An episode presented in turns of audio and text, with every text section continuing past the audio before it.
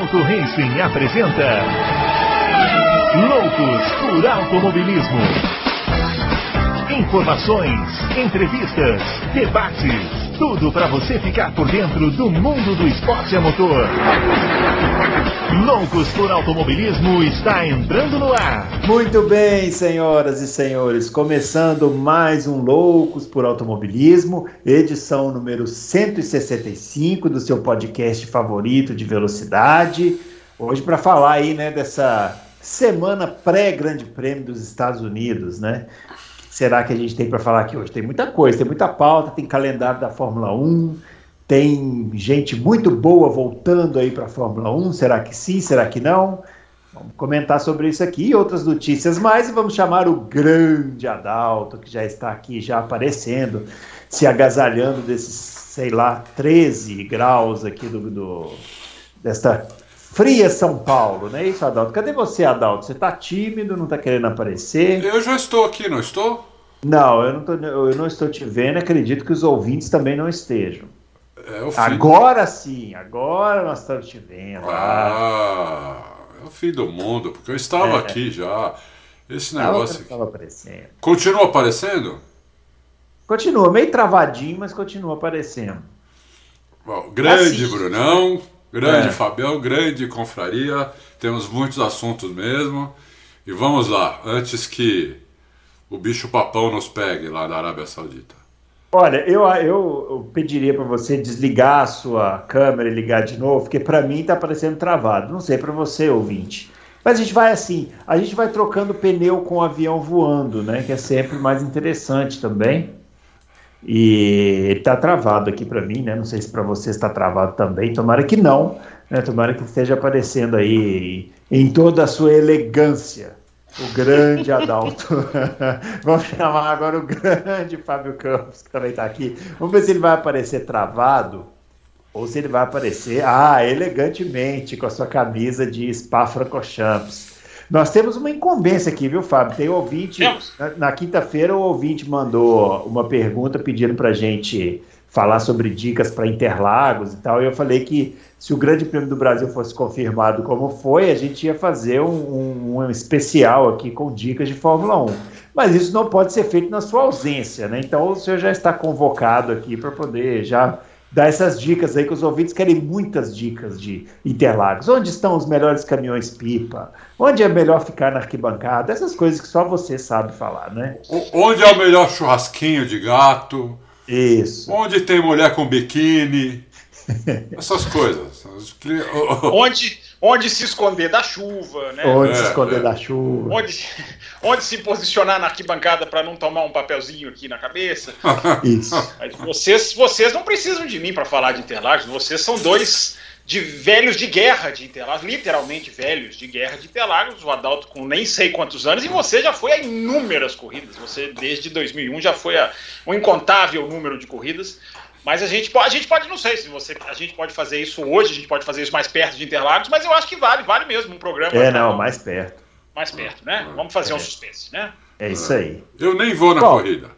Eu nem vou em Interlagos. Você não vai não, Adão? Não, eu nem... também não vou não por motivos de recém-nascido, mas ano que vem, se Deus quiser, estarei de volta. Ano que vem, se Deus quiser, eu também estarei. Novamente. Mas esse ano nem pedi credencial, nada, nem vou. Mexe com isso não. Vamos, não. vamos deixar quieto. Ainda, ainda tá tudo muito esquisito. É, né? vamos esperar as coisas acalmarem um pouco. Dá uma né? acalmada. Muito bem, pessoal. Vamos começar então né, o nosso Loucos para o Automobilismo dessa semana. Lembrando que os nossos twitters já estão aparecendo aqui, né? O meu, o arroba BrunoAleixo80, o do Fábio, arroba CampusFB, e o do Adalto, arroba Adalto Reis. E não se esqueça do nosso joinha, não se esqueça de se inscrever aqui no canal. E para ganhar muitos prêmios, tô brincando, só para só ganhar os nossos vídeos aí. Bom, é, novidade, grande novidade da semana, né? foi a divulgação do calendário de 2022 da Fórmula 1. Fórmula 1 começando em 18 de março de 2022 na pista do Bahrein. Como grandes novidades, as voltas de Melbourne e do, de Suzuka, que ficaram de fora esse ano, a estreia do Grande Prêmio de Miami, que será no fim de semana do dia 6 a 8 de maio, e o GP do Brasil, no já tradicional mês de novembro, no, no, fim de semana de 11 a 13 de novembro, sendo a penúltima prova do campeonato, né? E aí, Adalto, você gostou do calendário? Você está preparado para, deixa eu ver, uma, duas, três, quatro, cinco, seis, 23. sete, oito, nove, 23 corridas. O que, que você achou aí, Adalto? É, eu achei o calendário assim, eles não consultaram nem o.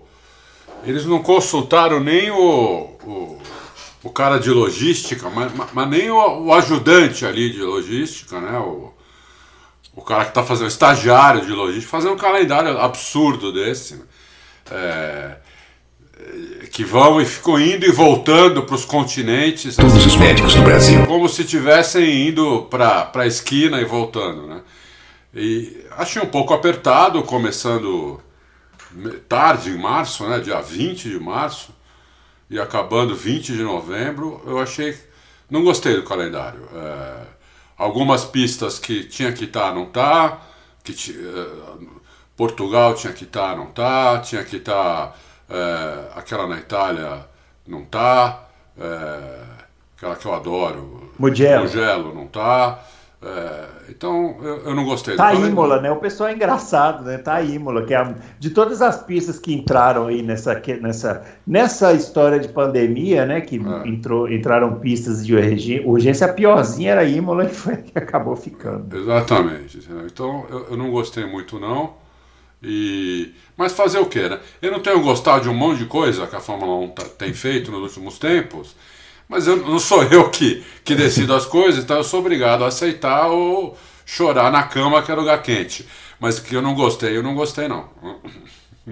Tudo bem, vamos ver o que, que o Fábio achou então desse campeonato. Né? O Fábio chamou atenção para um tema, uma coisa interessante que vai ser a Fórmula 1 na volta das férias, né? Que vai ter um monte de corrida seguida, acho que dois finais de semana só sem corrida. Eu não sei como a gente vai viver, né? Enfim, muito menos os caras lá. E aí, Fábio?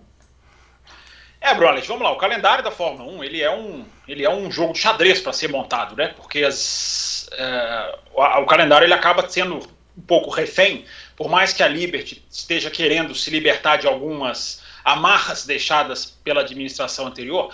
O calendário da Fórmula 1 é sempre refém dos países, né? Os países não, é, é, é você não acha talvez nenhum país no calendário em que a Fórmula 1 é que dita quando ela vai. Uh, são pouquíssimos. O país faz a sua solicitação, tem o seu período. Os promotores comerciais das corridas não querem corridas próximas perto, porque eles querem olhar só para o próprio bolso. Por isso que a Fórmula 1 vai para a América do Norte, depois volta para a América do Norte, depois vai embora, depois volta de novo. Porque espaçar as corridas é comercialmente bom para cada uma das corridas. Né? Então o Austin quer ficar longe de, de Miami. É, as corridas do Oriente Médio, se pudessem, se distanciariam todas, mas são tantas que não dá para distanciar tanto assim. Da mesma, de qualquer forma, está o Bahrein e a Arábia Saudita numa ponta e vai estar tá Abu Dhabi na outra ponta. O Qatar, quando voltar, provavelmente volta também na outra, na ponta final. Então, o calendário da Fórmula 1 é um jogo de xadrez, né? E, e a Fórmula 1 precisa muito fazer corrida, porque corrida é dinheiro. Né? Isso que a Fórmula 1 está a Fórmula 1 está trabalhando muito nisso. Né? A, a, explosão da discussão na Europa na semana passada foi da da digamos assim, da, é, do lado saúde desse calendário, né, da, da, da, viabilidade de saúde do calendário, saúde física, saúde mental dos profissionais que lá trabalham. Muita gente na Europa está discutindo isso. Isso é uma outra discussão, mas vamos, antes da gente entrar nela, se é que a gente vai entrar, vale a pena falar né, de, desses detalhes do calendário como um todo. Né? É, como a gente antecipou aqui no, no, no Loucos por Automobilismo, vai ter o, o, triple header, né, a rodada eu achei que seriam três, fizeram duas, né? já, já deram uma aliviada. Prometeram nunca mais fazer depois de 2018, mas com a pandemia os caras precisam encher de corrida, né? precisam fazer corrida para fazer dinheiro. É, e é como foi antecipado aqui no Loucos, uma rodada tripla muito pesada. Né? Uma que eu diria até bem executável, como feito esse ano, né? Holanda, é, Bélgica, Holanda e Itália, né? É, é, é, perfeitamente executável, todo mundo perto, mas aquela que a gente falou aqui no, no, no Loucos antes do calendário ser confirmado, né? Rússia, Singapura e Japão. Eu me lembro muito bem de usar a expressão cada um numa ponta da Ásia, né? Só o maior continente do planeta. Essa vai ser, essa vai ser pesada, essa vai ser puxada. Mas o principal, Bruno, é como você citou, eu até coloquei isso lá no Twitter ontem. Né? A Fórmula 1 volta das férias no dia 28 de agosto, vai correr até 20 de novembro, ou seja, praticamente três meses, arredondando esses oito dias, e em três meses ela vai ter só dois finais de semana sem corrida. A Fórmula 1 será a NASCAR. A Fórmula 1 será, no segundo semestre, a NASCAR. Vai correr todos os finais de semana por três meses, à exceção de dois. Isso muda até a nossa rotina. É, imagina a dos caras lá. Né? Mas é, é, é, a compressão. O último dado para as pessoas refletirem é, é, quando a Fórmula 1 voltou em 4, 5 de julho de 2020, ela fez até o julho do, de 2021, julho desse ano, ela fez 26 corridas. É, ela completou 26 em um ano. Né? Porque as pessoas estão muito apegadas no número 23. Ela completou 26 em um ano. Só que ela completou 26 em 52 semanas. 26 em 52. Agora ela vai fazer 23 em 36. Né? Então o problema não é o número de corridas, é a compressão que os caras vão fazer para o Aleixo. Mas segura, segura, segura na roda, segura na asa e vamos voar junto. É isso aí. Ô Adalto, tem alguma informação dessa pista de Miami aí que, que vai estrear? Ah, eu vi, eu vi é, simulações. Parece legal. Eles pegaram Baku, né? E, que deu muito certo, né? Como pista de rua. E eles estão tentando fazer pistas parecidas com Baku. Inclusive essa da Arábia Saudita tem, tem características de Baku também, com áreas longas áreas de alta, né? Com, com misturado com, com curvas fechadas. É, parece que vai ser legal, entendeu? A pista. No, eu acho que o problema não é, são, são essas pistas, aí são as, aquelas que a gente já sabe que são ruins mesmo, que continuam, algumas boas que não, que não estão no calendário, né?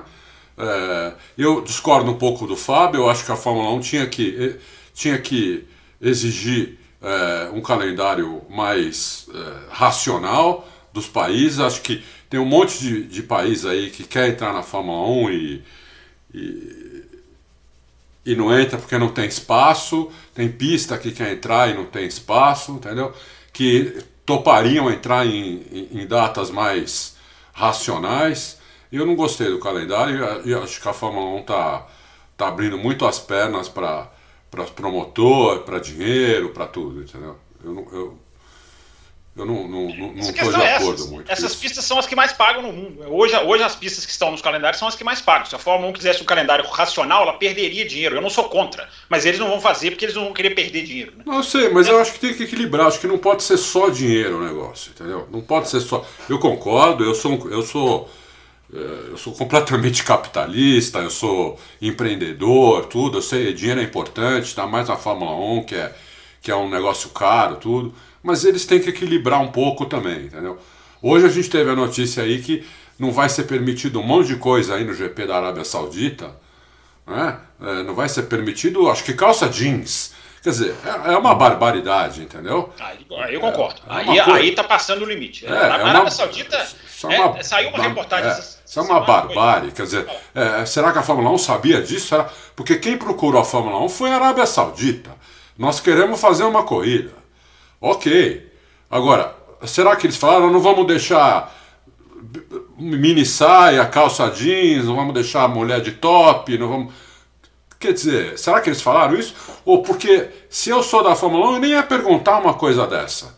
Porque para é mim. É que nesse caso da Arábia Saudita nem precisava perguntar, né? Basta dar um Google, que você sabe, da... a gente fica sabendo a política do país, né? Eu não, mas eu sei, mas, mas, mas, mas veja bem, Bruno, se eu não gosto de carne, e eu não uhum. marco um churrasco aqui para mil pessoas na minha casa. É. Né? É, ainda pago. Olha, eu quero fazer um churrasco aqui, né? Ainda vou convidar mil pessoas e vou pagar para fa fazer isso. Né? Então eu não, não, convido, não faço, não, entendeu? Acho que, sei lá, eu, eu, eu não vejo muito sentido em algumas coisas aí, mas tudo bem, é, como eu falei no começo, né? Não sou eu que decido. Então, não, mas tem um exemplo disso aí, Adão, pra você ver como que os promotores é quem mandam, né? Porque o cara fala, eu quero entrar, vou pagar bilhões, eu quero a corrida aqui.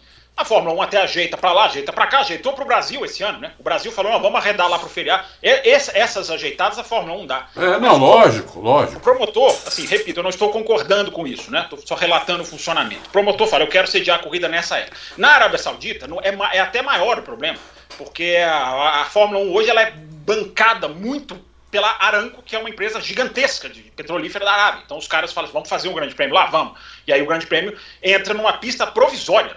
Vocês citaram aí é, Arábia Saudita, É, o Qatar era é, a pista provisória. Né? Miami, Miami é uma pista que não é onde a Fórmula 1 queria correr. A Fórmula 1 queria correr no centro de Miami. A Associação de Moradores proibiu, não quiseram, vetaram. E lá em Miami é muito. Né, subprefe... subprefeituras, se eles não querem, não tem. Não, mas isso aí, Fábio, eu concordo com você também. Acho que essa, essas pequenas ajeitadas eu estou de acordo. Eu não acho que a Fórmula 1 tem que impor tudo, mas tem coisas que eu acho que tem limites. Exemplo, deixa eu te dar um exemplo. Deixa eu te dar um exemplo mais extremo. Quando tinha 2017, Malásia e Singapura a Fórmula 1 fez Malásia, voltou para a Europa duas semanas e uma semana e pouco e voltou para Singapura, né? É. Sepang, Sepang de Singapura é Rio de São Paulo. Rio São é Paulo, é. São Paulo. É. Rio São Era Paulo. como fazer uma corrida no Rio, voltar para a Europa e voltar para São Paulo, é queimar dinheiro. Só que por que, que a Fórmula 1 faz isso? Porque Sepang exigia, eu quero uma semana para trabalhar a minha corrida. Eu quero o Hamilton na Petronas Tower, o Rosberg. Então, é, é, o calendário é composto por esses interesses. Claro que a Fórmula 1 tem que chegar num ponto, como eu já dei até essa informação aqui, né? A Fórmula 1 está eliminando a taxa de escolha. Que a taxa de escolha era, tinha Austrália, não vai ter mais. Aliás, eu tenho uma informação importante sobre a Austrália. Uh, Mônaco não tem mais taxa de escolha. Mônaco pode cair para outro lugar uh, no futuro. Uh, e Abu Dhabi não tem mais a taxa de escolha. Então, assim, a Liberty eliminou a taxa de escolha para poder ela reposicionar melhor o, o, o, calendário. Agora, em 2023, é, os caras querem dinheiro de qualquer maneira. Então, os caras vão aceitar fazer corrida de, de, de onde os caras quiserem, vão botar os caras para viajar, 2022. vão botar os caras três meses, três meses com só dois finais de semana sem corrida, que é NASCAR, Bruno. Eu não tenho outra definição a não ser que isso é NASCAR. É, 2022. É, com a diferença que a NASCAR fica dentro do mesmo país, né? É. Tem essa pequena diferença. É, é. é. Fica é. dentro do mesmo país. É. é. A maioria, eles vão quase tudo de ônibus, caminhão, né? Tudo. É, caminhão, né? É, Bom, o, o, o, Bruno, só uma informação também sobre a Austrália. Vocês estavam falando aí, né? Vocês, vocês verem como o calendário é escolhido de maneira financeira, né? Vocês estão falando aí que ah, por que, que a Fórmula 1 vai voltar para Imola e não vai voltar para Mugello? Simplesmente por causa de dinheiro porque Mugello foi uma, foi uma pista emprestada, não pagou praticamente. Eu acho que nem pagou, não tem a, confirmação, mas foi daquelas que a Liberty bancou para ter, é, para encher aquele calendário. E a pista da Emília Romana conseguiu um acordo financeiro robusto. Vai ser, vai ser 14 milhões de dólares uh, pagos pelo governo da Itália mais 6 milhões de dólares por um, pela região da Emília Romana, que é por isso que o Grande Prêmio chama Grande Prêmio da Emília Romana, e 3 milhões e meio de, de investidores locais, ou seja, 14 com 6, 20, com 23,5, é quase uma taxa de, de, de Brasil. Então a, a, Imola conseguiu o parâmetro financeiro que a Fórmula 1 exige. Ah, é mais que o Brasil. Né? Né? É mais que o Brasil. O Brasil é 20. É, é nível ah. do Brasil, pois é. Ah. é. Agora, a informação sobre a Austrália, Bruno, essa informação é vou dizer que ela é em primeira mão, porque já muitos jornalistas já sabem também, é, a, a informação é de que se a Austrália não sediar o Grande Prêmio do ano que vem, a Austrália terá o seu contrato cancelado. A, a paciência da Liberty com a Austrália é, tá é, muito desgastada. A Austrália é um, impõe um super rigor no país. Você hoje quase não acha voo para a Austrália, isso eu posso afirmar para vocês. Então essas negociações com a Austrália não, não, estão, não estão boas. A Fórmula 1 até deu um mês a mais, né? A Austrália está tá ali na terceira prova, se não me engano, no calendário ela ganhou um mês a mais para tentar se preparar. O país está super fechado e a Fórmula 1 não está, digamos, concordando com isso. Então, no momento há um contrato, está tudo ok. Mas se a Fórmula 1 não for para a Austrália, a chance deles cancelarem o contrato é muito grande. A Austrália está meio na corda bamba. É isso aí. Muito bem, do calendário então é isso, né, que a gente tinha para falar. É... é uma pergunta, essa pista de sorte ainda vai ser a mesma ou vai, é, já é a que vai mudar? Porque não, não, vai mudar de pista? Não, nesse ano, 2022 é a última de Sochi. Ah, tá. é, a despedida de Sochi 2023 é São Petersburgo. Não é o São Petersburgo. São Petersburgo não é, é, não é o não da é Índia. São Petersburgo é, da Índia. É. São é Petersburgo da Europa. Muito bem. O São, é São Petersburgo original. na é, só, só, uma, uma, só um registro também, Bruno. A China não volta, né? A China não voltou para o calendário. É verdade. Porque a China também está numa restrição muito forte. A China vai sediar a Olimpíada de Inverno costurou um acordo com o Comitê Olímpico Internacional super demorado, de 40, 14 a 21 dias de quarentena, ou seja, não tinha como abrir exceção para a Fórmula 1, não tinha como a China virar para o comitê, ó, vocês vão todo mundo fazer 21 dias de quarentena, a Fórmula 1 vai entrar e sair. Então, a, a China tentou propor entrar na segunda metade do ano. Mas vai colocar onde na segunda metade do ano com o calendário NASCAR? Então a China está em, tá, tá em stand-by, mas e, não está no calendário. E é uma pista legal, eu gosto da pista da China. É uma pista Sim. legal. Sim, também acho. É, enfim, tá fora. Muito bem. Notícia que pipocou aí essa semana, né? Tá todo mundo comentando essa possível volta do Flávio Briatore à Fórmula 1, senhores. É isso mesmo. O nosso o aquele aquele cara tão legal, bacana, né? A Liberty parece que está namorando ele aí para um cargo administrativo na própria Liberty, né, Adalto? Não é coisa da FIA, né? É Não, coisa da é, Liberty. é, é um- você vai se associar a bandido? Fala sério, meu. Fala sério. Tem um vídeo do, do, do Stefano Domenicali e, e o, e, o, e o bandido é, junto, dando risada ali, falando, olha a surpresa para ano que.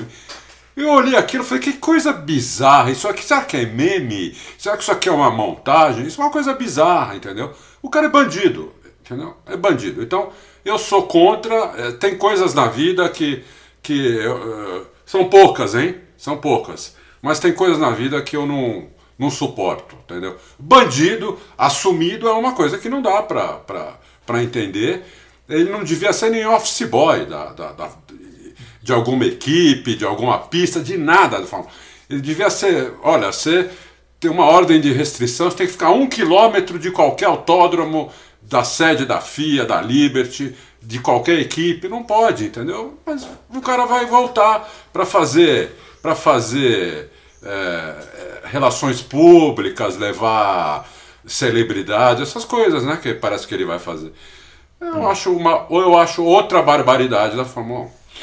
É, o, para quem. O, o Flávio Briatore tem várias realizações né, na, na Fórmula 1, mas a principal delas é que ele mandou um piloto bater o carro numa parede para poder manipular o resultado de uma corrida. né? É, Vocês é. vejam bem de quem nós estamos falando. Fora E o aí, carro fora do Flávio- regulamento dele, em 94 também, né? Flávio Briatore, Fábio Campos, essa figura maravilhosa aí. É, eu, eu concordo, de gênero, número, grau com o que disse o Adalto. Eu acho que. é, eu- eu- se- até onde eu sei. Essa, essa notícia, ela, ela procede mesmo, assim. Não que, não que a informação seja mentirosa, mas será que isso não é alguém que soltou isso? Pra, porque eu, até onde eu saiba, primeiro ele tá banido de entrar em autódromo, eu acho. Né? Então, Mas essa trabalhar na Fórmula 1. pergunta. Na Eu, eu também não acreditei, Fábio, até ver o vídeo, que eu acho que tá até no Twitter, não sei se tá no Twitter, no Facebook. Tem um vídeo dele junto com o, o Domenicali, recente, dessa semana. Eles estão ali, o Domenicali, ah, surpresa pro ano que vem, não sei o quê, e o Então, Briatore fala o Fábio falou, faz sentido, ele não foi banido da Fórmula 1, não tinha esse, esse banimento da Fórmula 1. Sim, mas você pode dar o, dar o perdão, né? Ah, Tem o então não é perdão, um né? Como tem o perdão presidencial, tem o perdão também da- lá da FIA. Libertial. É, o perdão, sei lá, por que vão dar o perdão pra um cara desse? Libertário. Contrata, Libertário. contrata gente, pô. Contrata os loucos, ó. Os loucos é que vão fazer as relações Os públicas. personagens, é, os personagens envolvidos naquele acidente, aquele acidente da, da Singapura de 2008 era o Flávio Briatore, aquele Pat Simons, né? Isso. Que também Trabalha na voltou, Liberty. Voltou. trabalha na Liberty. É. Ou seja, no final das contas, como sempre acontece, a corda arrebentou do lado mais fraco, né? Porque só o Nelsinho que dançou nessa. Só o né? Nelsinho se fudeu, é verdade. Só ele se fudeu. É, impressionante, é impressionante. Merecidamente, né? É, não, merecidamente. Não que, a questão é porque os outros não, né? É, é. É, Ah, enfim, é, eu acho que há, pra, pra- eu acho que para tudo há um limite, né, Bruno Aleixo? Assim, a, a ca- a capacidade do Briatore, eu acho que é como, ainda mais como homem de marketing, é inegável. É inegável a capacidade do cara. O cara né, ele transformou uma loja de roupa numa equipe fortíssima de Fórmula 1, né, que era Benetton, tudo bem, né? Já comprou uma estrutura pronta, né? A Sou Fórmula 1 obrigado a concordar velha- com isso. velha mania de comprar estruturas prontas, né?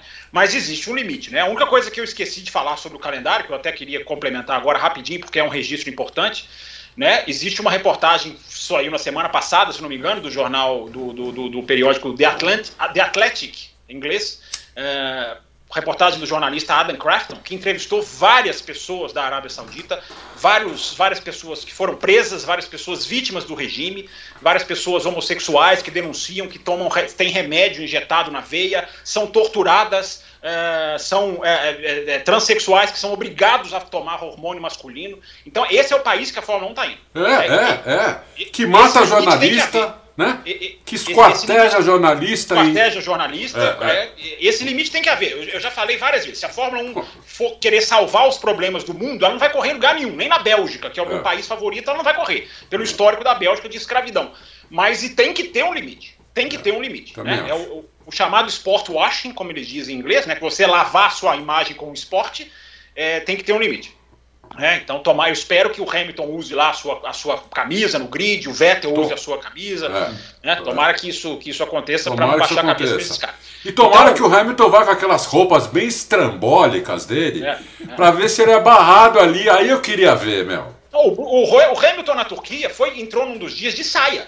É. Uhum. saia. É assim, é. que eu acho que até pode ser, o Hamilton é muito ligado nessa questão de, de gênero, né? Que é corretamente. Né? E talvez ele possa ter ido ter design como uma provocação. é, sei, eu acho que ele até devia fazer essa provocação, Fábio. Dia, é, vamos só ver se a Liberty não vai podar, né? É. Estamos entrando Sim. num país mais complicado, então, senhores, por favor, tenham, tenham, mantenham-se nos seus devidos lugares. É. Porque o Hamilton, o Hamilton eu, eu confesso que depois daquele pódio lá da, da Bélgica, eu fiquei um pouco decepcionado, com esse ativismo dele aí. Mas, quem sabe ele não cala minha boca. Nesse, essa corrida na Arábia Saudita é uma boa. É uma boa oportunidade. Se ele Ótimo. aparecer lá de saia, eu vou aplaudir de pé. Ótima oportunidade. Ele devia fantasiar é. com uma de bandeira. Dia de porta-bandeira de escola de samba, entendeu? Isso. É... Então, enfim, eu só dei essa, Hoje, hoje eu dei a quebradinha na pauta, né? Uhum. Mas eu quebrei, eu quebrei para trás, eu não quebrei para frente.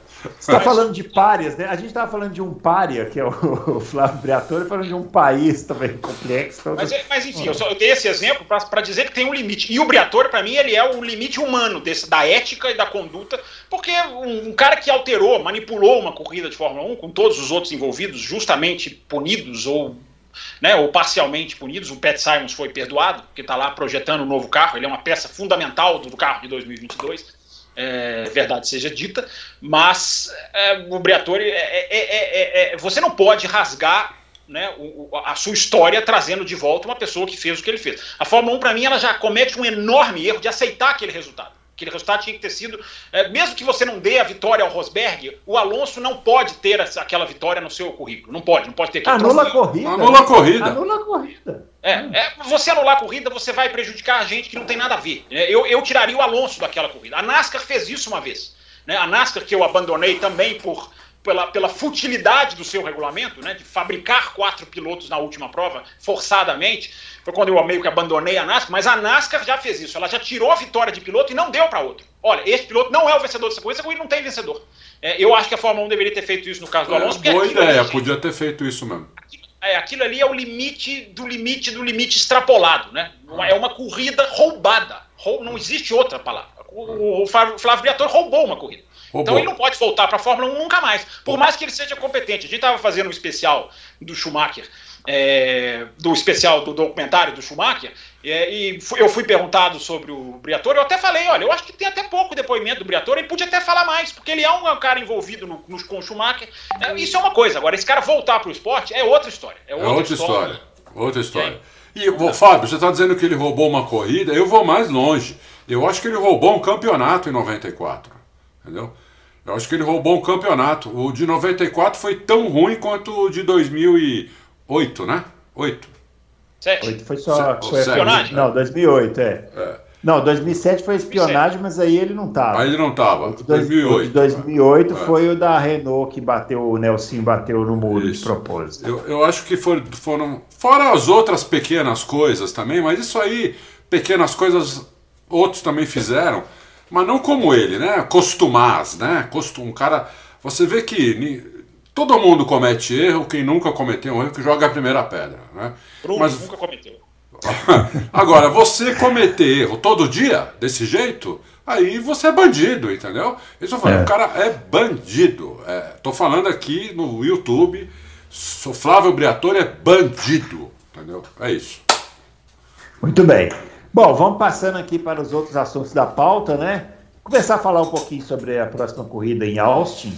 O Adalto é, colocou aqui uma notícia para a gente sobre a Ferrari, né? Que a Ferrari, a gente comentou aqui na, na, na última edição do Lux, o quanto a Ferrari pode ameaçar a McLaren é, como uh, ah, P3 né, nesse campeonato aí, na briga pela posição 3 do campeonato. E eles estão afim mesmo, né, Adalto? Estão afim mesmo. Eu acho que foi uma. Foi um objetivo realista, tem gente ferrarista reclamando aí, mas acho que é realista isso. Não adianta ele falar, não, vamos ser campeões. Tão, não, pera, pera. Os caras estão reclamando porque eles queriam que fosse P1? É, é entendeu? Vamos ser campeões. O cara pensa pequeno, o cara. Uhum. Peraí, pô. É, né? Faltam seis corridas para acabar o campeonato. Não tem como querer mais que isso, entendeu? Então acho que P3 é um, é, nesse momento é um objetivo realista.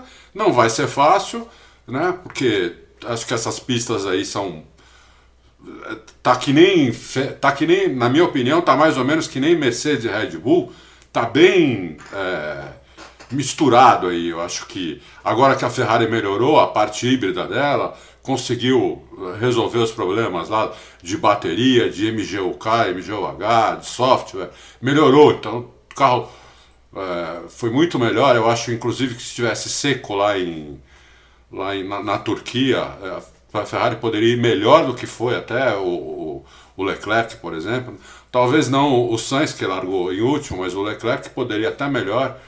Então, é, eu acho que vai ser um pega bastante interessante para a gente ver. É, e eu não sei quem é o favorito. E aí, Fábio, é a Ferrari. Ferrari e McLaren, né? Que é o grande é. desafio aí do, do P3. É, é, é, quase que é até quase um, sacri, um sacrilégio a gente estar tá aqui discutindo Ferrari e McLaren com seis corridas pro bicho pegando lá para a posição 1, né? Lá para lá pra cima. Mas é. Ah, mas é, vai ter tempo. O, o, eu acho que o, a, a, meio porque o que eu falei na semana passada não, não, tem muito a acrescentar. A Ferrari é um carro que parece mais equilibrado, a McLaren é um carro mais de extremo, né? Se, acha, se a McLaren se acha numa pista boa para ela, ela é capaz de ganhar a corrida. Ferrari talvez não, mas é um carro bem, bem regular, bem constante, tá aparecendo a Ferrari. Então acho que vai.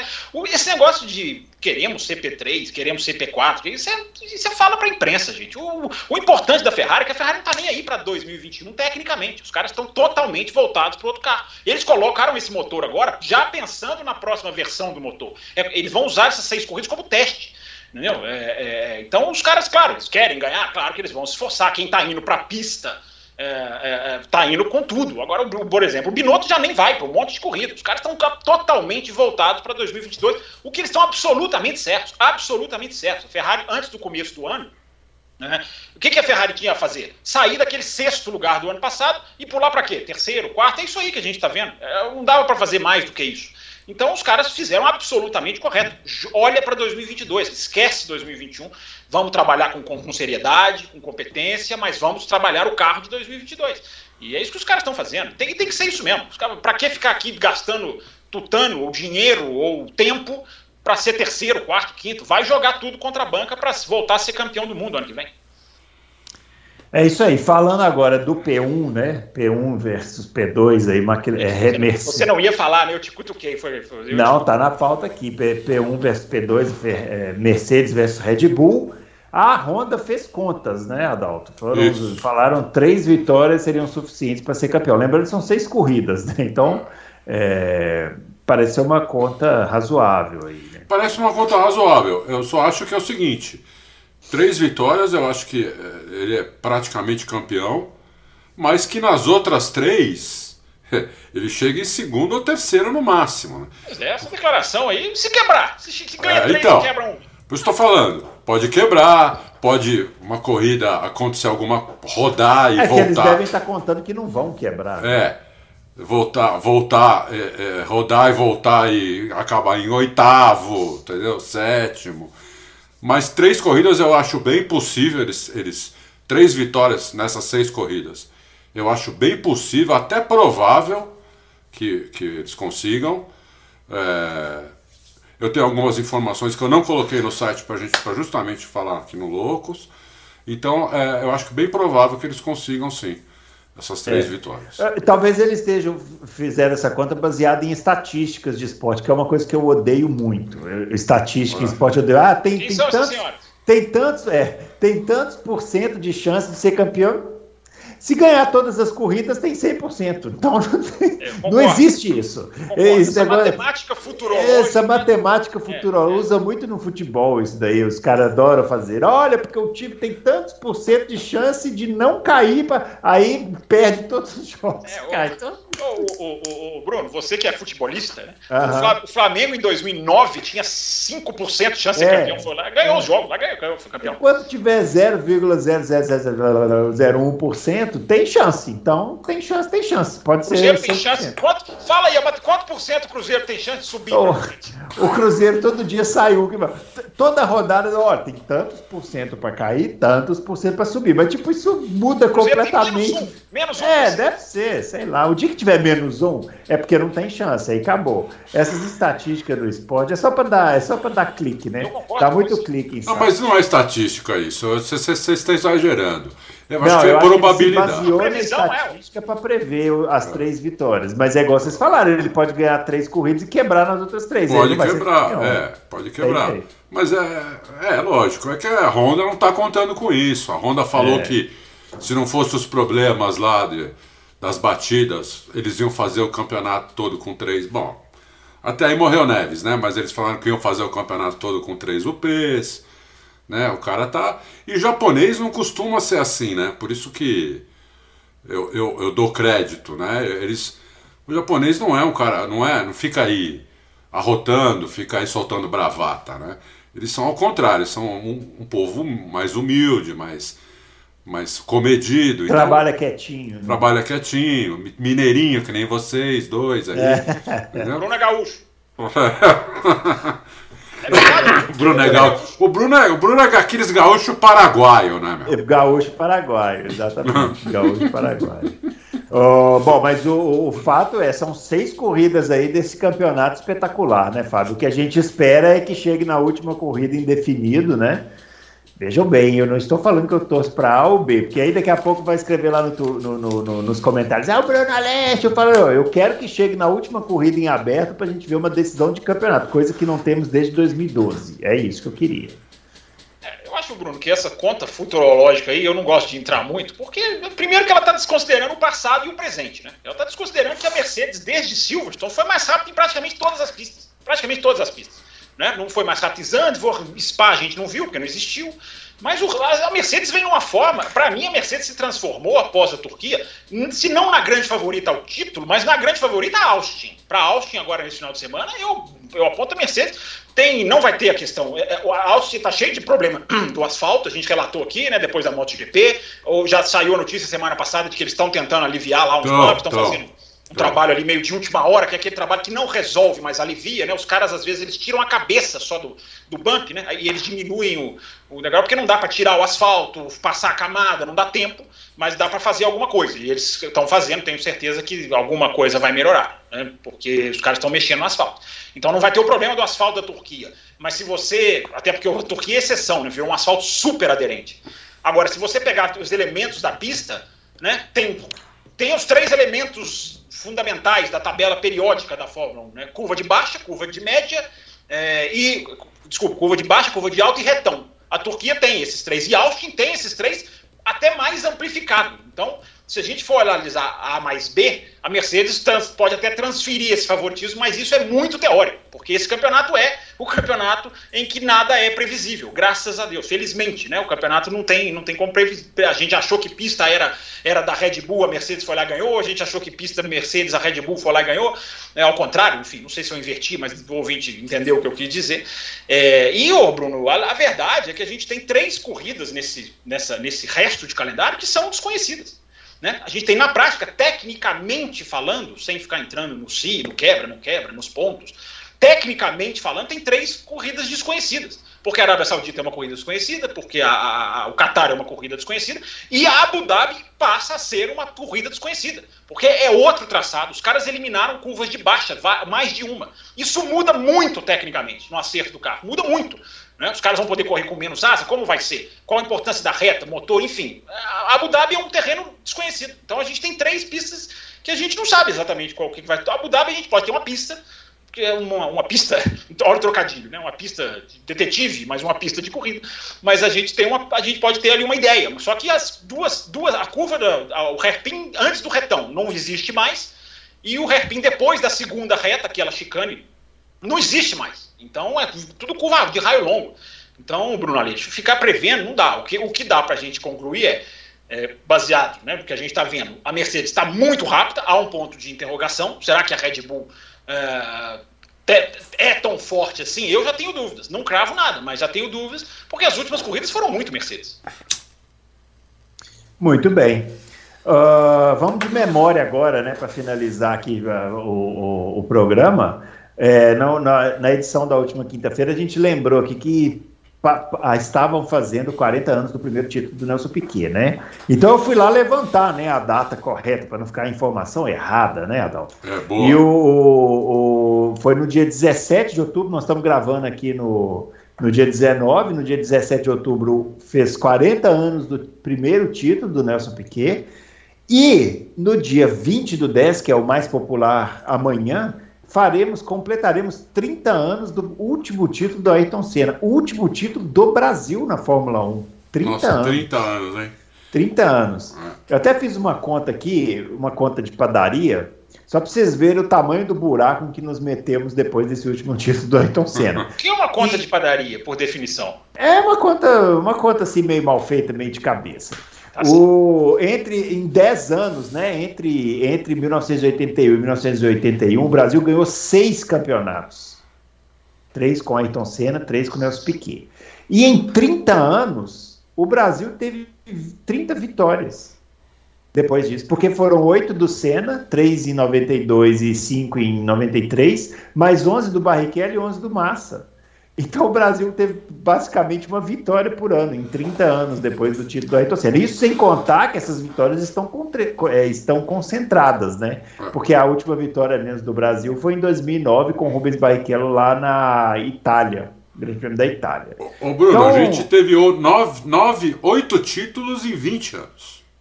Oito títulos em 20 anos. É, aí você voltou no, no Emerson Fittipaldi, né? Eu, eu, fiquei só preso ali nos 10 anos. Adalto Silva, o senhor que estava, o senhor que estava lá torcendo pro Nelson Piquet, começa falando aí desses 40 anos do primeiro título do Nelson Piquet. Então, é, uma, uma Fórmula 1 totalmente diferente dessa, né? Uma Fórmula 1 que ainda era é, carro asa, é, muito mais equilibrada, é, motores. Você, tem, você tinha ali uns oito carros usando o mesmo motor, o Ford, famoso Ford Cosworth DFV. É, saudoso Ford Cosworth. É, saudoso. Como nada... seria bom se tivesse um Ford Cosworth hoje, né? É mesmo, é mesmo. É, você, você teve. O Piquet ganhou, né? Com esse, com esse motor, esse título. É. é não, não ganhou muitas corridas, é, porque a Williams também era muito rápida, né? É, a Williams eu acho até que era a favorita para ganhar. É que eles, eles, eles sabotaram o Reutemann é, a partir do, do GP do Brasil, que foi só a segunda corrida do campeonato. É, o Reutemann ganhou contra a equipe que tinha mandado ele dar passagem pro pro Jones, Alan é, Jones. pro Jones e aí sabotaram ele do, durante o ano. O Piquet não tem nada, tinha nada com isso. Piquet era muito rápido também, muito inteligente, começou a inventar um monte de coisa e apesar de não ter vencido muito, o Piquet ganhou uma, duas, três. O Piquet ganhou acho que três ou quatro corridas só no ano. Uhum. Eu não lembro, não, não tenho certeza absoluta, mas foram três ou quatro vitórias. Mesmo assim, ele ganhou o campeonato. É, eu, das corridas mesmo, eu não tenho muita lembrança, a não ser da última, né?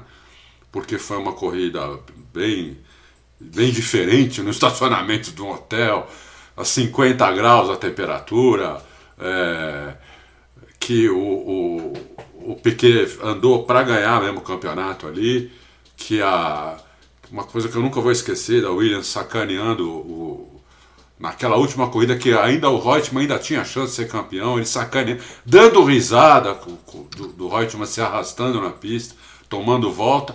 E depois que o Piquet ganhou, né, ele saiu do carro, desmaiou, Aí vieram os repórteres brasileiros, Piquet deu um berro, Piquet não se dava bem com a imprensa brasileira na época, porque na Fórmula 3, antes de, né, da Fórmula 1, o Piquet não. O Piquet ganhava a corrida e a, no, no, dia seguinte, no jornal aqui, saía assim. É, que o. Ai. Depois foi campeão da Stock Car, que foi, fez Fórmula 3 junto com o Piquet. Minha memória. Chico Serra. Chico Serra. Chico Serra chega em terceiro em Brands Hatch. E o Piquet tinha vencido a corrida em Brands Hatch. Então o Piquet não dava presente para a imprensa, nada, ele tinha aquele jeito dele. Então ele se vingou ali no, naquele primeiro título. Ele entrou dentro, não sei se vocês sabem dessa história, mas o Piquet entrou dentro do trailer dele, na época, na época era trailer, né? E falou assim: pode chamar os jornalistas, menos os brasileiros. Aí entraram jornalistas estrangeiros, ele deu entrevista primeiro para eles e depois que ele falou com os brasileiros. Né? É, e foi ali que eu, é, foi nesse ano aí que eu, que eu tava meio, meio já chateado com a, com a Fórmula 1, porque quando você é moleque, né, se não ganha o seu piloto, né, que você hum. fica, você fica, né, você vê, vê mais o negócio para que nem futebol, você mais torce para um time do que o futebol propriamente dito, né? Então, como o, Ville, o Villeneuve não não tava meio por baixo, não tinha muita chance, não sei o que, eu tava já meio que assim com a Fórmula 1, mas aí o Piquet me me é, ressuscitou, ressuscitou assim. e, e eu virei piquetista, acho que foi durante esse ano aí que eu me peguei torcendo para ele muito, que eu antes torcia para o Villeneuve, antes para o Emerson, depois minha torcida passou para o Gilles Villeneuve, e nesse ano aí eu comecei a torcer pro, pelo Piquet. E aí foi, né? O Senna não me fez deixar de torcer para o Piquet para torcer para ele. Eu continuei torcendo para o Piquet com o Senna lá, ganhando tudo, fazendo aquelas barbaridades. E é foi, aí. foi aí que o Brasil também acordou de novo, porque a Globo tinha perdido a Fórmula 1 para a própria Bandeirantes. Uhum. Né? é, em 1980, se não me engano, não foi isso? Acho que foi. É. E aí a Globo pegou de volta, né? É, aí a Fórmula 1 renasceu aqui para o Brasil, porque achavam até então que o Emerson tinha sido um acidente, né? A gente tem um piloto de, de, Fórmula 1 capaz de ser campeão, tinha sido um acidente, não ia mais acontecer. Quando o Piquet ganhou, viram que não era bem assim, né? E Piquet ganhou a lei desse mais dois títulos. Aí foi aquela década do Brasil, que o Bruno lembrou bem. Nós ganhamos seis títulos em dez. Né? É, e aí que a Fórmula 1 realmente foi a, foi a década que o Brasil, a redenção brasileira no automobilismo mundial foi isso daí. E aí, Fábio, você tem alguma coisa para falar do Nelson Piquet, do título do Nelson Piquet, esse aniversário? Ah, eu acompanhei pouco, né, Bruno? 81. Uhum. Eu não dava para. Eu não sou como vocês, eu não estava no jogo em, 81. Uhum. Né? Mas a gente. A gente o, o, mais importante dessa época é essa sequência que vocês falaram, né? É, o campeonato de 81 ele tem. É, agora eu estou na dúvida se ele tem corrida na F1 TV. Eu acho que ele é o último ano é, que tem corrida na F1 TV, assim, mas é, comecinho da década de 80 tem uma ou outra. Mas é uma época que eu acho muito legal de ver as corridas, porque os carros eram muito diferentes uns dos outros, né? Era uma, era uma Fórmula 1 muito inov, de, da inovação, assim, da, das cabeças, dos carros sem asas, dos carros sem aerofólio, dos carros, enfim, é, da imprevisibilidade, né? 82 é um dos anos mais interessantes da Fórmula 1 nesse quesito.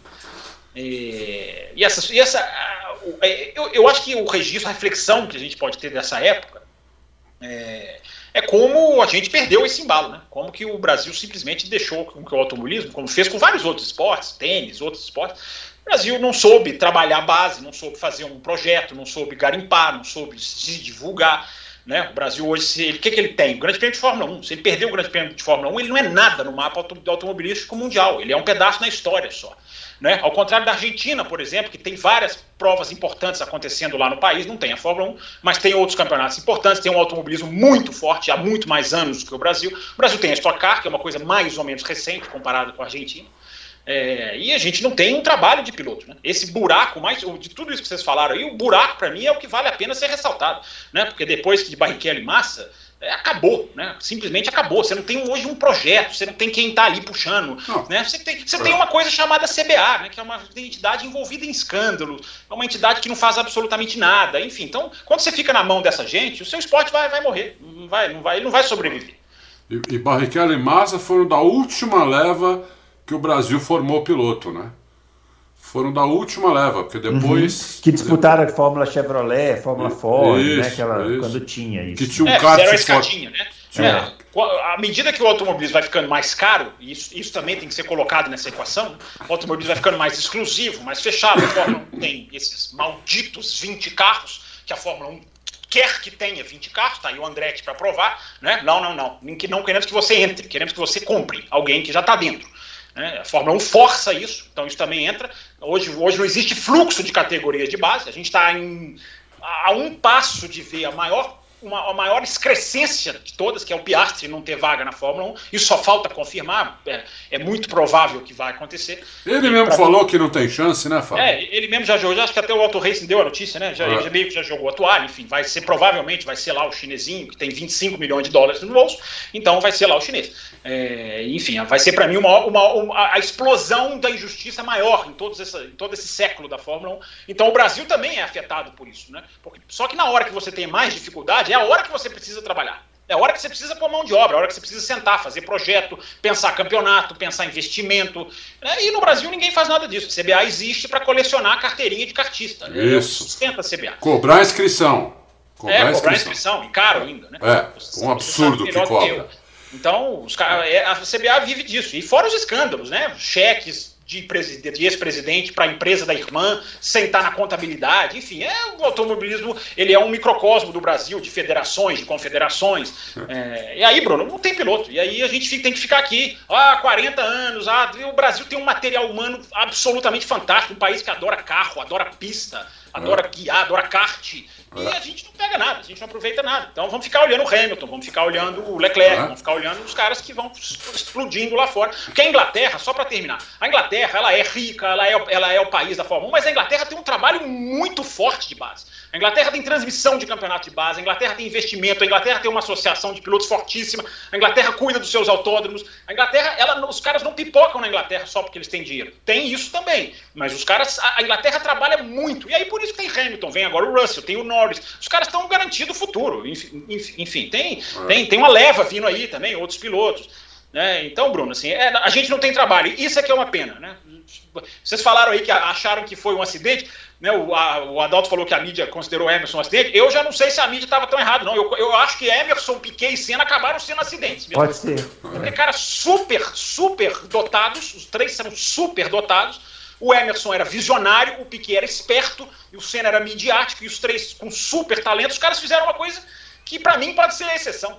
Para mim, talvez aquilo ali seja a exceção, embora é que muitos, muitos, países têm piloto, o Kubica, por exemplo, a Polônia chegar na Fórmula 1 foi uma, uma exceção. É. O que aconteceu é que a gente talvez tenha tido três exceções muito próximas umas das outras. Né? Foi. Então, o que aconteceu foi assim, ficaram quando, quando o Brasil começou na década de 80, eu, eu andei de kart, né? Na década de 70 e na década de 80. Em 90 o kart se tornou proibitivo aqui. É onde nasce o piloto, né? É onde proibitivo nasce. você fala valor. Dinheiro, valores. Né? Se tornou proibitivo por causa dos valores, entendeu? Por quê? O, a mesma coisa que custava X na década de 80, na década de 90 era 5X. Esse X já era caro, já não era para qualquer um. Né? É, eu, eu andava de kart, mas eu não, eu não conseguia participar de campeonato na década de 80. Eu tinha um kartzinho que eu ia lá andar, treinar, durante a semana, quando eu conseguia matar aula na escola, quando eu estava de férias no trabalho, essas coisas, entendeu? Final de semana, quando não tinha corrida. Então eu ia lá com o meu kartzinho, eu sabia mexer em algumas coisas do kart, tinha, arrumava um mecânico ali emprestado, entendeu? Mas, mas já, porque já era uma coisa cara.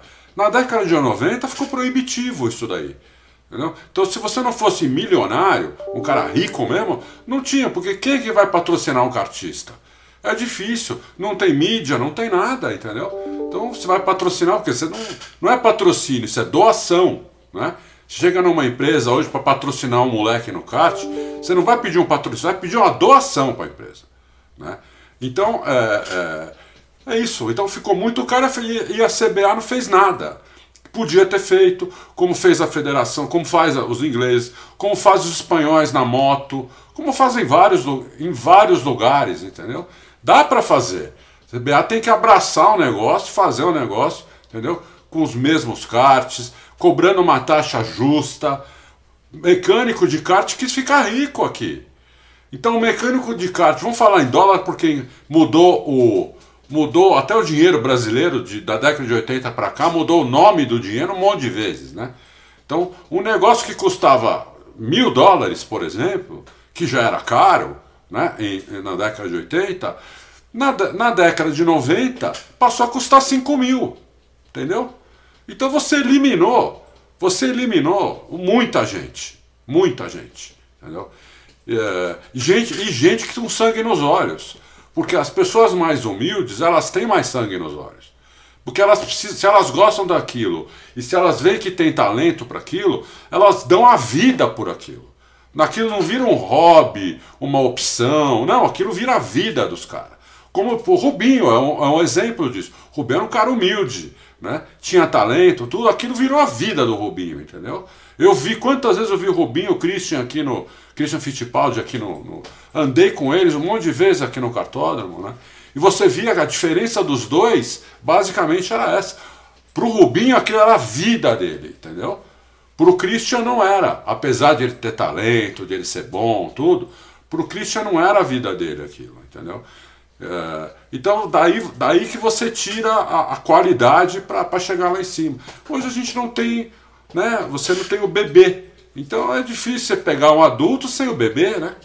Fica difícil. É, o, só vale, vale lembrar também, né? Acho que essa discussão legal, é bacana, tá vendo? A gente pegar essa data e entrar nessa discussão.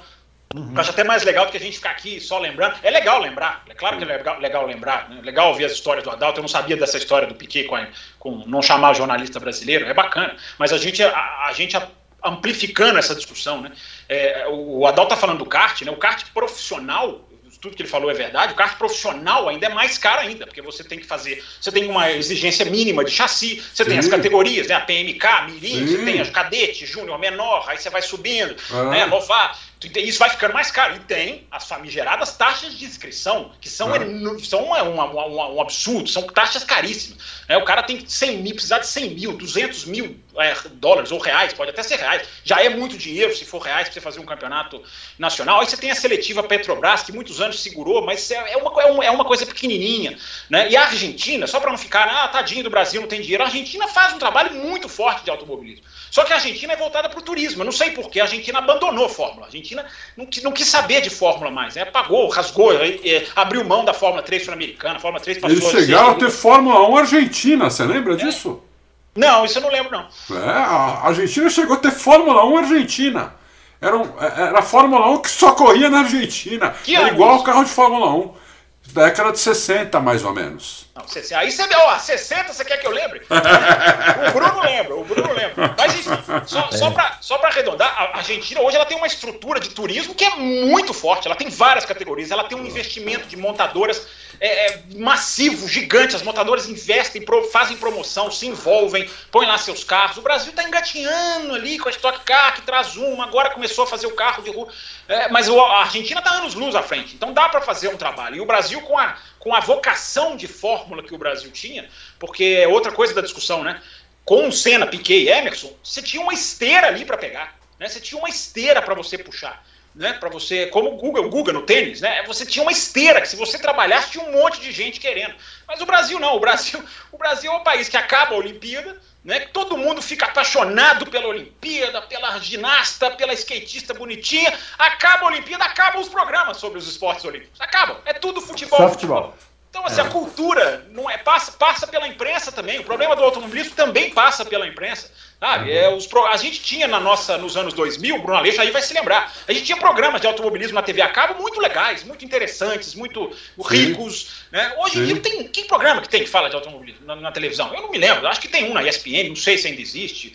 É... Não, acabou. Sim, Agora é, a gente tem. Nós, né? É até bom tem, nós, Acho que tem um na, no, no Band Esportes, porque a Band está com a. A Bandeirantes está com a transmissão ah, é, da tem, Fórmula tem, 1. Então eles têm lá o programa. Né? Tem o Supermotor lá na Bandeirantes. É isso, é. É, é o Supermotor. Mas é um canal acabou. muito segmentado, é um canal é. fechadíssimo, né? Então, assim, é. É, é. eu, tô, eu tô até brincando aqui, é bom para nós, podcasts ganham mais visibilidade, podem fazer um trabalho de liberdade que a gente tem aqui, mas falando sério, era muito melhor se tivesse um monte de programa na televisão, divulgando, mostrando prova, é, mostrando notícia. Nossa, eu lembro de correr para banca, banca, né? Ainda existe banca, né? Existe. Eu lembro, eu lembro de correr para a banca e comprar as revistas de automobilismo para saber os resultados dos brasileiros lá fora. É, eu também. E a, gente, e a gente tinha, no começo dos anos 2000, foi quando eu entrei na faculdade de jornalismo, a gente tinha, o Brasil ganhava 80 corridas por ano no automobilismo internacional. 84, eu me lembro de um ano que passou de 100, eu me lembro da manchete, Brasil passa de 100 vitórias numa publicação especializada. Se a gente for contar a vitória internacional do Brasil hoje, categoria de base, a gente não enche uma mão, a gente não, não contabiliza 10 se bobear.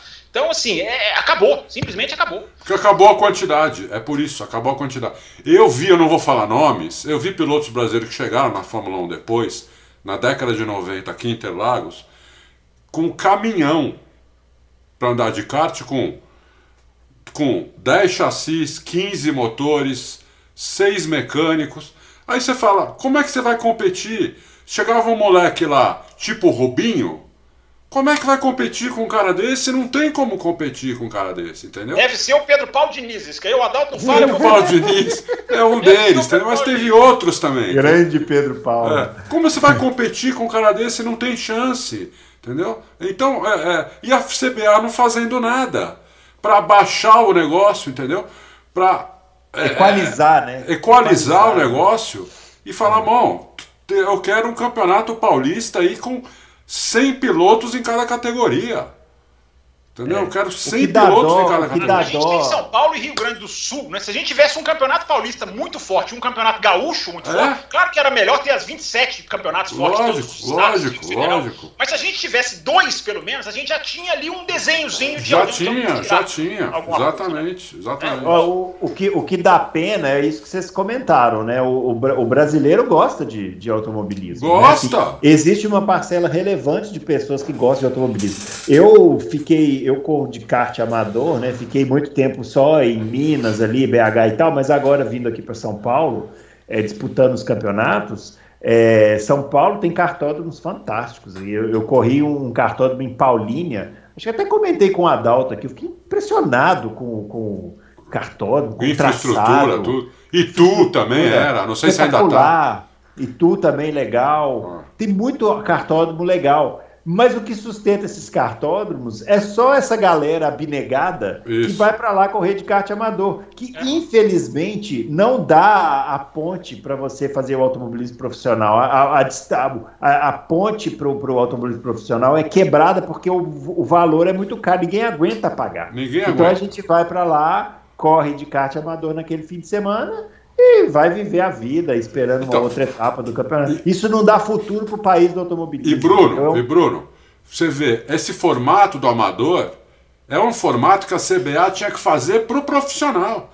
Exatamente. Já existe, já está sendo feito, pô. E, e, ó, e, tem, e tem pessoas super competentes organizando campeonatos profissionais, campeonatos amadores, então, que poderiam inclusive ser aproveitadas pela CBA. Lógico. Mas, mas é o Ricardo Banniman, né? o Ricardo, Ricardo Banniman é um dos malucos que eu conheci na, na, minha trajetória de automobilismo, mas tô, tá lá organizando um campeonato. Bro, tá, tem campeonato aqui só na Granja Viana, que é super bem organizado, Sim. mas é tudo uhum. cara velho, entendeu? Não adianta. Tinha aí, que fazer olha isso. Aí, com os... Olha um aí, ó. Olha um aí, ó. Um exemplo aí. Tinha que fazer isso com os moleques, entendeu? Tinha que fazer isso com o moleque, com kart, com kart forte, tudo. Com o moleque. Aí que você tira a qualidade, Exatamente. não fazem. Adalto, a falta de vontade é assim, mesmo se a CBA não quisesse gastar dinheiro, o que é um absurdo, porque a CBA tem dinheiro para mexer com kart, é. ela pode não ter dinheiro para fazer um campeonato forte, embora ela possa regimentar a montadora, que é o que a Argentina faz. É, os caras, se os caras quisessem fazer, pelo menos, pegar esses campeonatos armadores, esses que o Bruno corre, entendeu? Já pensou fazer ali uma tabulação no site da CBA? Só que isso é uma besteira já pensou pegar vários campeonatos, dar uma regrinha para esse campeonato? Vocês correm com que frequência? Ó, eu vou botar aqui uma pessoa para olhar o campeonato de vocês, nós vamos tabular o campeonato de vocês no é. site. Começa assim. Depois você coloca um olheiro nesses campeonatos. Quem sabe você manda alguém, alguém para a pista para olhar. Aí você começa a organizar o campeonato sem ser uma coisa invasiva e você vai juntando, você vai. É assim que você vai transformando o amador em profissional. Lógico. Agora não existe trabalho, porque não existe vontade, não existe não, interesse. É lógico, lógico. Porque se você faz isso, você tem condição, por exemplo, de chegar numa emissora, vamos transmitir o campeonato da molecada, não sei o quê. Não vamos, não vamos cobrar para vocês transmitirem, mas a gente gostaria que vocês transmitissem. Arruma duas, três empresas que grandes do brasileiras que colocam algum dinheirinho nisso. Chega nos mecânicos, ó, nós temos aqui, nós vamos pagar X, vocês topam? Nós vamos, nós temos 200 pilotos. Vocês vão ter emprego o ano inteiro, só que vocês não vão ganhar 10 pau por mês de um piloto. Porque hoje é isso que eles cobram. Como é que um mecânico de kart pode querer cobrar 10 pau do moleque? Um mecânico, 10 mil reais, entendeu? 10 para um final de semana, né? É, quer dizer, é uma barbaridade, entendeu? Quer dizer, então dá para fazer. Tem como fazer, não é difícil fazer, só que não tem, como o Fábio falou, não tem vontade, já estão enfiando as inscrições não sei aonde, né? Não vou, não vou acusar porque eu não sei, mas eu não sei o que fazem com o dinheiro das inscrições, que é uma barbaridade. E pronto, e, na, e nada acontece como, como no resto das coisas, nada acontece também.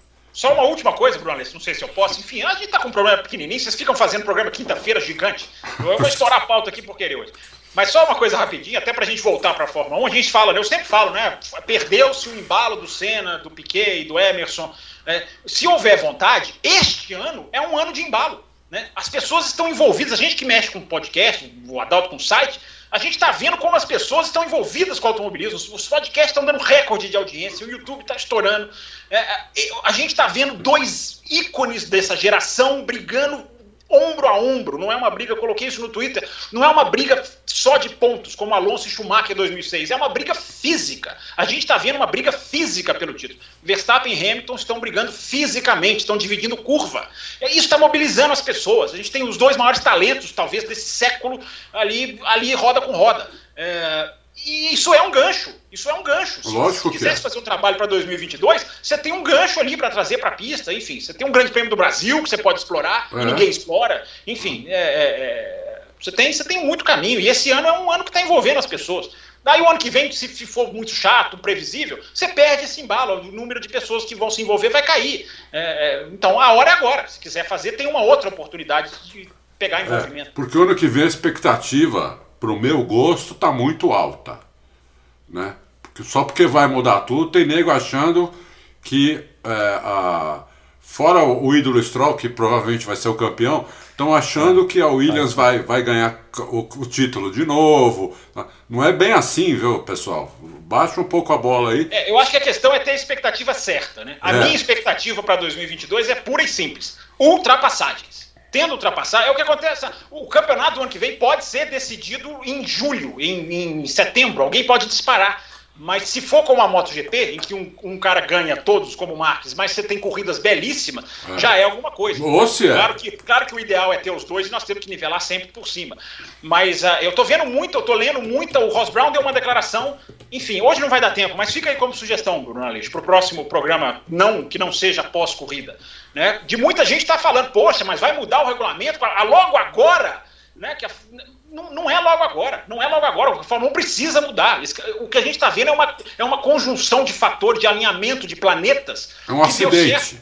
É, é, você foi preciso cortar o chassi para ter isso, um equilíbrio. O pneu isso. é o mesmo de 2019. Porque é, um, é um alinhamento. Só que tem um monte de gente na Europa, por isso que eu acho que a discussão tá, lá, tá, lá fora está bem quente dizendo que não é, não tem que mudar, tá vendo, vai jogar fora. Não vai não, tem que mudar, tem que mudar para ter ultrapassagem. Então é ter a expectativa certa, né? Não é que todo mundo no ano que vem vai ganhar a corrida, todas as equipes vão ganhar a corrida. É. Tomara que aconteça, mas a expectativa minha não é essa, a expectativa minha é de que tenha ultrapassagem, né? Isso é importante.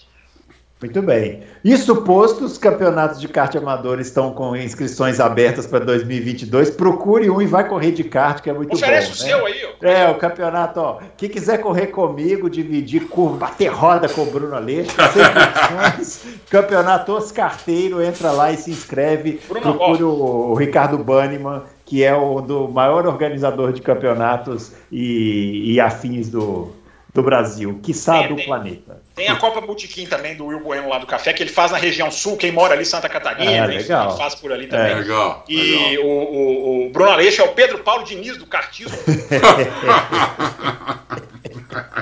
é isso aí, tá? É quase isso, só falta a conta bancária do Pedro Paulo Diniz, é, mas o talento é o mesmo. É o Marajá do Cartismo. Que o talento é o mesmo. Aí tem muito talento, rapaz. Ô Adalto, eu não, tenho a, eu não tenho a conta bancária, mas eu tenho o talento do Pedro Paulo Diniz. Eu, não tenho dúvida. É. Eu não tenho a menor dúvida. Ó, é isso aí, pessoal. Finalizando então Loucos para Automobilismo. Valeu, rapidinho. Ah. Posso só rapidinho, esse final de semana, só fazer o registro, a gente já falou sobre isso aqui, mas é agora, né? MotoGP vai correr, a última corrida do Rossi na Itália. É a terceira, ah. é a antepenúltima do ano, mas é a despedida do Rossi na Itália. O campeonato pode acabar. Quartararo pode ser campeão esse final de semana, então tem Fórmula 1. Para mim, infelicidade, que gosto de né, esmiuçar os dois separadamente, esse final de semana fiquei aqui de perna para cima. Agora vem Fórmula 1 com MotoGP ao mesmo tempo, né? Mas fazer o quê? É legal. Vamos ver a despedida do Rossi na Itália, promete ser uma prova com muita homenagem para ele. Né, que é a, última, é a última. Quem sabe ele consegue um bom resultado, lá chega em décimo segundo, que para ele é ótimo. tá ótimo. é isso aí. Tô Muito bem, é isso aí, pessoal. Não, não se esqueça do nosso joinha, não se esqueça de se inscrever aqui no canal. E não se esqueça também de mandar sua pergunta para a gente, porque quinta-feira a gente grava a edição é, respondendo aí as perguntas aí que vocês vierem a fazer, beleza? Qual que foi, Bruno Aleixo? Eu não vi a edição de quinta, eu confesso que ainda não assisti. Qual foi a corrida histórica? Você, você pode corrida, corrida clássica de quinta. É, foi o GP da Bélgica de 95. 95. GP da Bélgica de 95. Ah, o pega, pega entre Schumacher. Pega, Schumacher e Rio. É, é. é. Ah, e ó, se você não viu, fizemos um especial do Senna e colocamos domingo. Bem legal também. Corte. Um corte, um corte do, Nós do somos podcast. Muito modernos, a gente tem um canal de cortes também. É isso aí. Um abraço para todo mundo e até quinta-feira com a edição de Perguntas e Respostas. Tchau. Até lá.